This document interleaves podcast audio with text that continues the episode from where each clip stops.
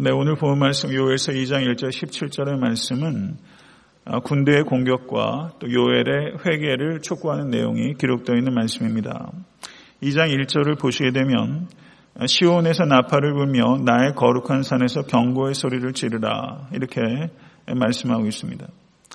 이스라엘 백성들이 가나안을 정복할 때 그리고 성전에 임할 때 이스라엘 백성들은 항상 나팔을 불고 외쳤습니다. 이스라엘 백성들이 나팔을 불 때 이스라엘 군은 사기가 진작되고 적군은 두려움에 떨었습니다. 그런데 지금의 나팔 소리는 적군을 떨게 하는 소리가 아니라 이스라엘 백성들을 떨게 하는 소리가 됐다는 것에 여기 역설적인 비극이 있는 것입니다. 하나님의 성 시온에서 승리의 나팔 소리가 퍼지는 것이 아니라 재앙의 나팔 소리가 울려 퍼지고 있는 것입니다. 여호와의 날은 이 절의 말씀을 보시면 어둡고 캄캄한 날이요 짙은 구름이 덮인 날이라 이렇게 말하고 있습니다. 이스라엘 백성들이 기대하는 것과는 정반대로 여호와의 날이 어둡고 캄캄한 날이 될 것이며 깊은 짙은 구름이 덮인 날이 될 것이다.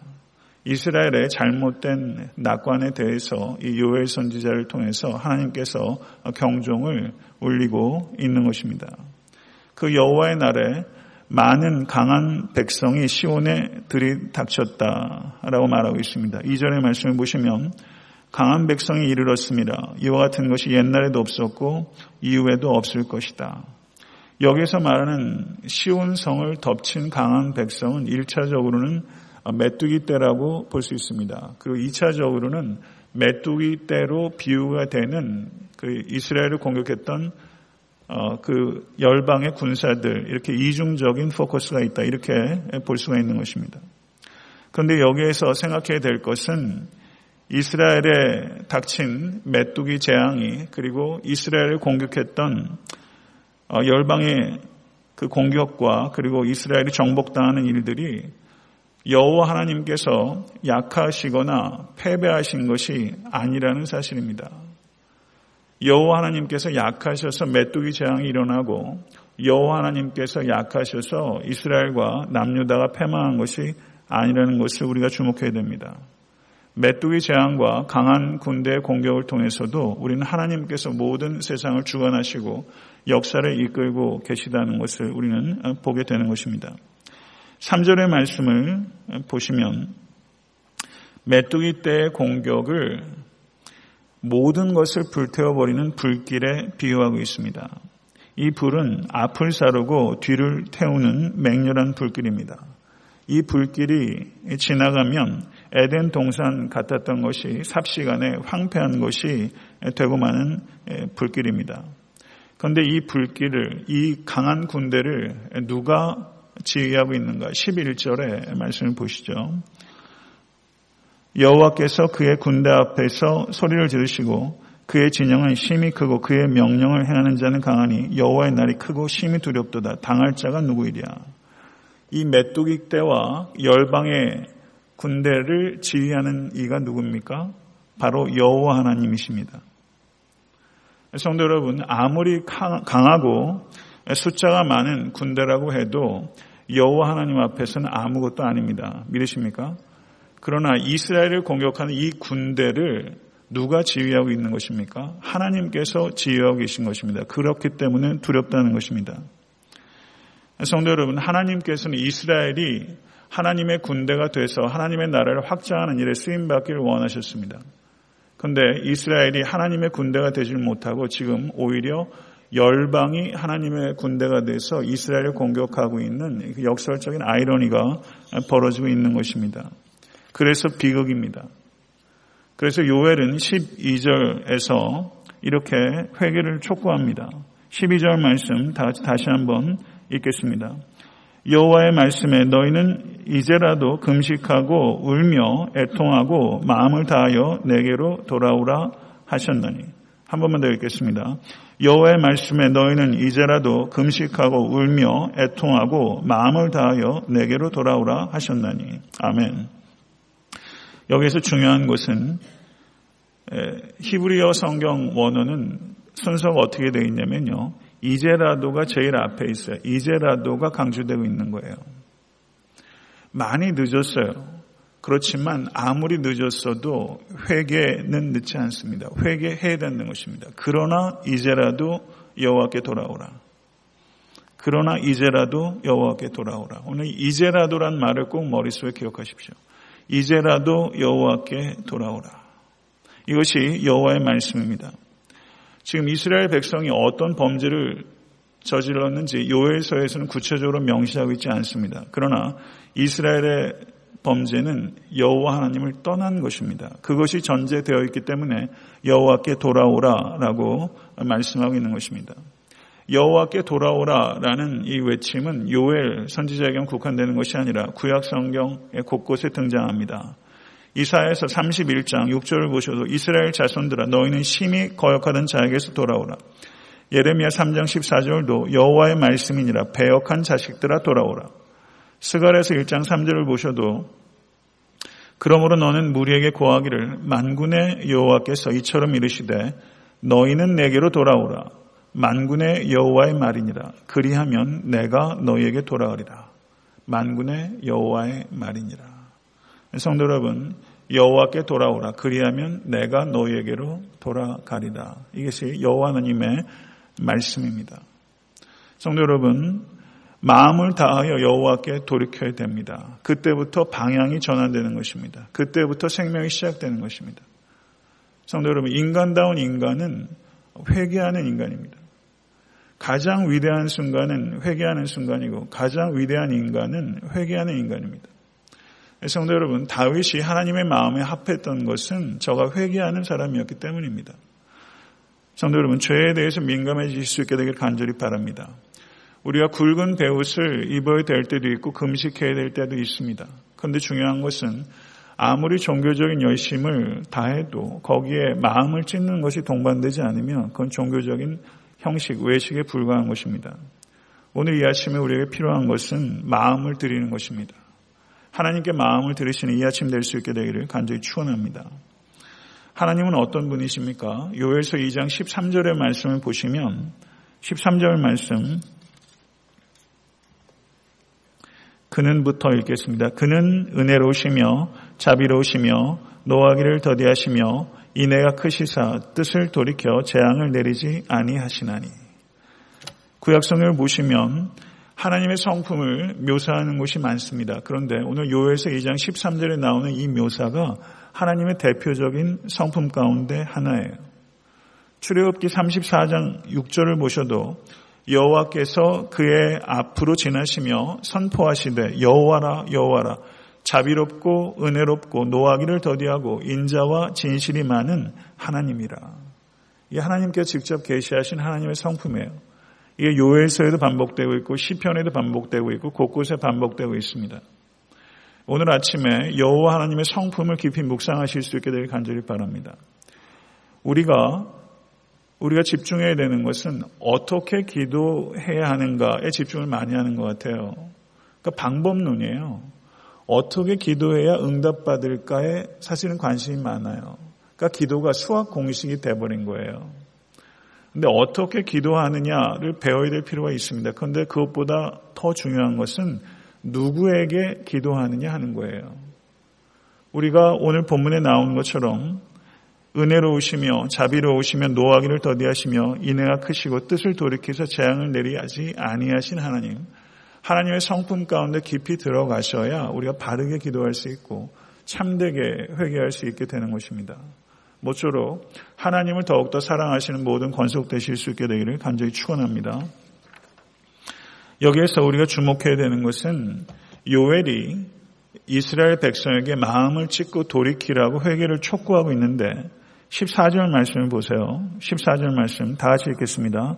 주께서 혹시 마음과 뜻을 돌이키시고 그 뒤에 복을 내리사 너희 하나님 여호와께 소제와 전제를 드리게 하지 아니하시는지 누가 알겠느냐. 이렇게 말하고 있습니다. 혹시 누가 알겠느냐. 혹시 누가 알겠느냐. 이 표현은 이스라엘 백성이 마음을 찢고 돌이키고 회개를 한다고 할지라도 하나님께서 이스라엘 백성들을 용서하시고 구원을 베푸시는 것은 하나님의 주권에 속한다는 거예요. 여기에 초점이 있어요. 회개하였다고 하나님 나 회개했으니까 이제 저 용서하시고 구원해 주세요. 그렇게 청구하듯이 하나님과 거래할 수 없다는 뜻입니다. 혹시 누가 알겠느냐? 혹시 누가 알겠느냐? 성도 여러분, 요나서 삼 장 칠 절에서 구 절의 말씀 한번 보시죠. 요나서 삼 장 칠 절에서 구 절의 말씀입니다. 요나서 삼 장 칠 절에서 구 절의 말씀 찾으셨습니까? 요나서 삼 장 칠 절에서 구 절 다시 한번 읽겠습니다. 왕과 그의 대신들이 조서를 내려 느누에 선포하여 이르되 사람이나 짐승이나 소떼나 양떼나 아무것도 입에 대지 말지니 곧 먹지도 말 것이요 물도 마시지 말 것이며 사람이든지 짐승이든지 다 굵은 베옷을 입을 것이요 힘써 하나님께 부르짖을 것이며 각기 악한 길과 손으로 행한 강포에서 떠날 것이라. 하나님의 뜻을 돌이키시고 그 진노를 그치사 우리가 멸망하지 않게 하시리라. 그렇지 않을 줄을 누가 알겠느냐 한지라. 여기서 보시면 요엘이 이 장 십사 절에서 말했던 것처럼 혹시 누가 알겠느냐 이렇게 요엘이 이야기를 했죠. 그런데 요나서 삼 장 칠 절에서 구 절의 내용을 보면 누가 알겠느냐, 우리가 멸망하지 않게 하실 줄 누가 알겠느냐, 이게 누구의 말이에요? 니느웨 왕의 말이에요. 이방 왕의 말이에요. 니느웨 왕조차 하나님께서 용서하시는 것은 전적인 하나님의 주권에 속한 일이고 우리가 해야 하는 일, 우리가 할 수 있는 일은 회개하는 일이라는 것을 알고 있는 거예요. 이게 중요한 거예요, 성도 여러분. 성도 여러분, 마음을 찢으며 하나님께 돌이키는 일을 우리가 해야 하는 것이고 할 수 있는 일입니다. 그리고 구원을 베푸시는 일은 전적으로 하나님께 주권에 달린 거예요. 우리가 신앙생활을 하면서 주의해야 될 것이 있습니다. 우리가 회개를 하면서 우리의 환경을 바꾸려고 하는 것이 우리의 문제일 수 있다는 거예요. 우리가 회개를 통해서 우리의 circumstance, 환경을 바꾸려고 합니다. 이거를 공식처럼 알고 있어요. 회개의 목적은 환경을 바꾸는 게 있는 게 아닙니다. 우리의 우리가 죄를 떠나는 데 있는 것입니다. 우리의 마음을 돌이키고 죄를 떠나는 데 있는 것이지 환경을 바꾸는데 회개의 목적이 있지 않아요. 그럼 회개를 하면서도 하나님을 이용할 수 있어요. 우리가 회개를 하면서 우리가 바꿔야 되는 것은 circumstance, 환경이 아니라 우리의 캐릭터입니다. 우리의 속사람을 바꾸는 것이 회개의 목적이에요. 그리고 하나님께서 긍휼을 베푸셔서 우리의 환경을 바꿔주실 수도 있고 안 바꿔주실 수도 있어요. 다만 우리는 우리의 속사람을 바꾸고 하나님께 긍휼을 구할 뿐이에요. 그리고 하나님께서 하시는 것이 우리에게 최선임을 받아들이는 거예요. 내 환경을 바꿔주시든지 그것을 뛰어넘을 수 있도록 나를 큰 사람으로 바꿔주시든지 하나님께서 어떻게 일하실지에 대해서는 하나님의 주권에 달려있어요. 우리의 빈곤한 상상력으로 하나님을 가두지 마세요. 하나님을 너무 작은 신으로 만들지 마실 수 있게 될 간절히 바랍니다. 정말로 내가 원하는 대로 기도하는 대로 내 삶이 돌아오고 세상이 돌아간다면 그게 지옥이에요. 그게 문제예요. 성도 여러분, 정말 중요한 것은 무엇인가? 마음을 돌이키고 속사람을 바꾸는 거예요. 그게 축복입니다. 이것을 믿으실 수 있는 여러분과 제가 될 수 있게 되기를 간절히 소원합니다. 십오 절 말씀을 보시면요, 너희 하나님 여호와께서 소제와 전제를 드리게 하지 아니하시는지 누가 알겠느냐. 소제와 전제, 곡식으로 드리는 제사와 부어 드리는 제사예요. 지금 뭐 씨앗도 썩고 그리고 막 불을 태우는 것처럼 메뚜기 떼가 지나가고 하니 곡식이 있습니까? 부어 드릴 포도주가 있습니까? 이게 제사를 못 드리는 문제가 아니라 하나님과 교제할 수 있는 수단이 끊긴 거예요. 그런데 여기서 우리가 하나 생각할 게 있습니다. 소제와 전제를 하나님께 드리는 것이 이게 의무입니까? 축복입니까? 물론 소제와 전제를 드리라고 하나님께 경배를 드리라고 명령하고 있죠. 그렇지만 그 정말 의무의 성격이 있어요. 그렇지만 소제와 전제를 드리는 게 의무가 더 강한가 축복이 더 강한가. 우리가 이 자리에 나와서 하나님께 예배 드립니다. 이 자리에 나와서 예배 드리는 것이 목회자한테는 의무적인 성격이 크죠. 여러분도 그래도 의무적인 마음도 있어서 이 자리를 내가 지켜야지 이런 마음도 있죠. 의무적인 성격이 있어요. 그런데 정말 예배의 자리가 어떤 성격이 더 커요? 의무의 성격이 큽니까? 축복의 성격이 더 큽니까? 예배의 자리에 예배자로 있다는 게 축복이에요. 그게 축복이에요. 거룩하신 예수 그리스도를 통하여 하나님의 보좌 앞에 담대히 나아갈 수 있다는 것 자체가 축복이에요. 기도 응답을 받는 게 축복이 아니라 기도할 수 있다는 게 축복이죠. 하나님께 기도할 수 있다는 게 축복이죠. 예수님의 중보자 되신 예수 그리스도를 믿고 그 기도를 들으시는 하나님을 믿고 이 자리에 앉아서 기도할 수 있다는 것 자체가 축복이죠. 성도 여러분, 그게 축복이죠. 이 자리가 귀한 자리입니다. 그 뒤에 보시면요, 회개하고 돌이켜야 될 대상이 누구냐? 젖먹이도 오라는 거예요. 신방에 있는 신랑도 오고 신부도 오라는 거예요. 젖먹이는 위기 상황을 잘 몰라요. 그렇죠. 젖먹이가 뭘 알겠어요? 위기 국면을 몰라요. 그리고 신방에 있는 신랑 신부는 지금 너무 기쁜 거예요. 근데 그 사람들도 오라는 거예요. 위기 국면을 깨닫지 못한 사람도, 지금 너무 기쁨에 들떠 있는 사람도 다 와라. 지금은 그만큼 급박하다. 기도해야 된다. 여호와께 부르짖어야 된다. 이것을 얘기하고 있는 것이죠. 하나님이 어디 있느냐? 지금 십칠 절 말씀을 보세요. 이방인들이 이방인들로 그들의 하나님이 어디 있느냐 말하게 하겠나이까 할지어다. 하나님이 어디 있느냐? 시편 기자도 사십, 시편 사십이 편에서도 그렇고 하나님이 어디 있느냐, 이것이 믿는 사람들이 당하는 조롱이에요. 지금 우리가 당하는 조롱이에요. 교회가 당하는 조롱이에요. 오늘날을 살아가면서 하나님이 어디 있느냐 라고 묻는 사람들이 있어요. 세상이 그렇게 바라봐요. 하나님이 어디 있어요? 여러분의 삶 가운데 하나님이 계실 수 있기를 간절히 축원합니다. 하나님이 여기 있습니다. 하나님이 여기 있습니다. 내 삶에 있습니다. 우리 교회 안에 하나님께서 계십니다. 내 직장에 하나님께서 계십니다. 우리 가정에 하나님이 있습니다. 우리가 죄인이고 항상 넘어지기 일쑤고요. 정체되어 있기도 하고 어떨 땐 퇴보되는 것 같기도 해요. 그러나 우리는 천천히라도 앞으로 나아가고 있어요. 여러분의 오늘의 삶 가운데 하나님이 여기 계십니다 라고 말할 수 있게 오늘의 삶을 이끄시길 간절히 축원합니다. 어제나 오늘이나 똑같은 다람쥐 쳇바퀴 돌듯이 돌아요. 쉽게 벗어나기 어려울 것 같은 삶의 그런 무료함과 고단함들이 있어요. 그러나 성도 여러분, 환경이 문제가 아니잖아요. 우리의 새로운 심령을 가지고 오늘 삶의 자리에서 하나님이 여기 계십니다. 하나님의 임재를 경외하시고 두려워하시고 기뻐하시면서 어제와 다를 것이 없는 똑같은 오늘 하루를 좀 다르게 살아가시는 여러분과 제가 될 수 있게 되기를 우리 주 예수 그리스도 이름으로 간절히 축원합니다. 주님 가르쳐 주신 기도로 예배를 마치겠습니다.